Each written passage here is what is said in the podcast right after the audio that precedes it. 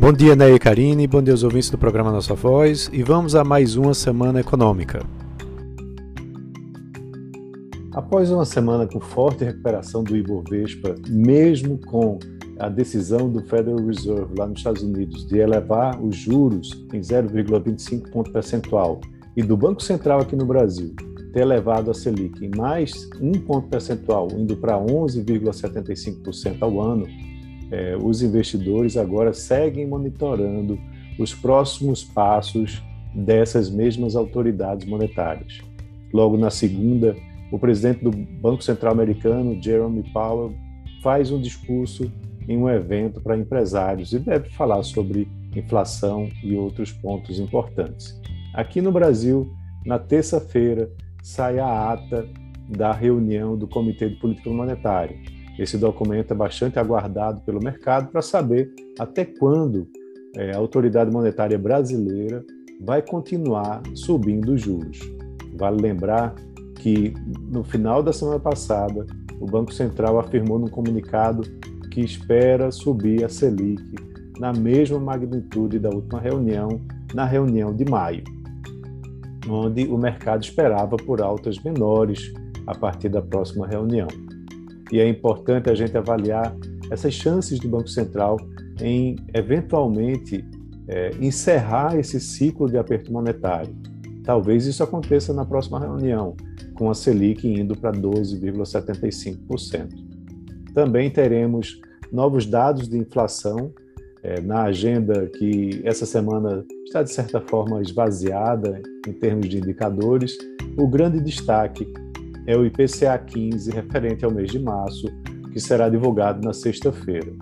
Há uma expectativa de que a inflação continue pressionando com a taxa anual acima dos 10%, pressionado por itens de alimentação, passagens aéreas, veículos novos e usados.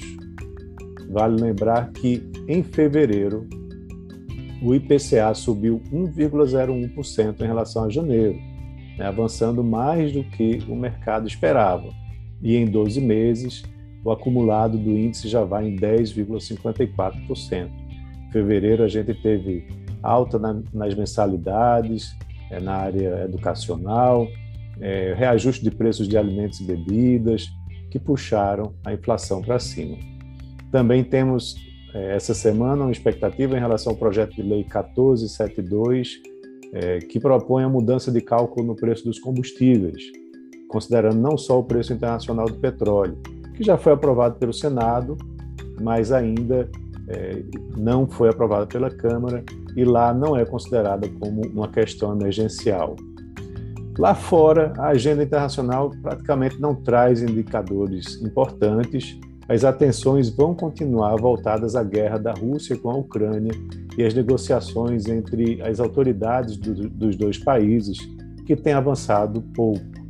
É, além disso, também a gente vai continuar avaliando os impactos das sanções à Rússia no comércio exterior internacional e também na inflação global.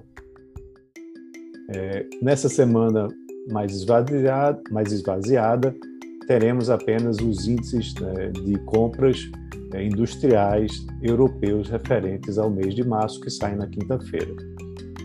E aqui no Brasil, na quinta-feira, o BNDES vai fazer o leilão da privatização da companhia Docas do Espírito Santo. Esse é o primeiro, a primeira desestatização portuária né, planejada pelo governo Bolsonaro. Quem arrematar essa companhia vai ter uma concessão de portos, é, dos portos de Vitória e Barra do Riacho, num contrato de 35 anos, com investimentos de 1,3 bilhão de reais.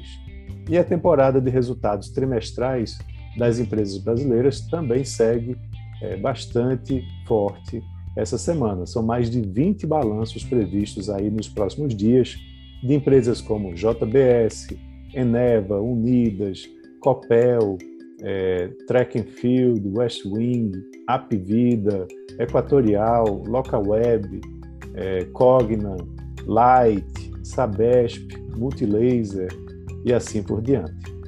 Então é isso. Um abraço a todos e uma ótima semana.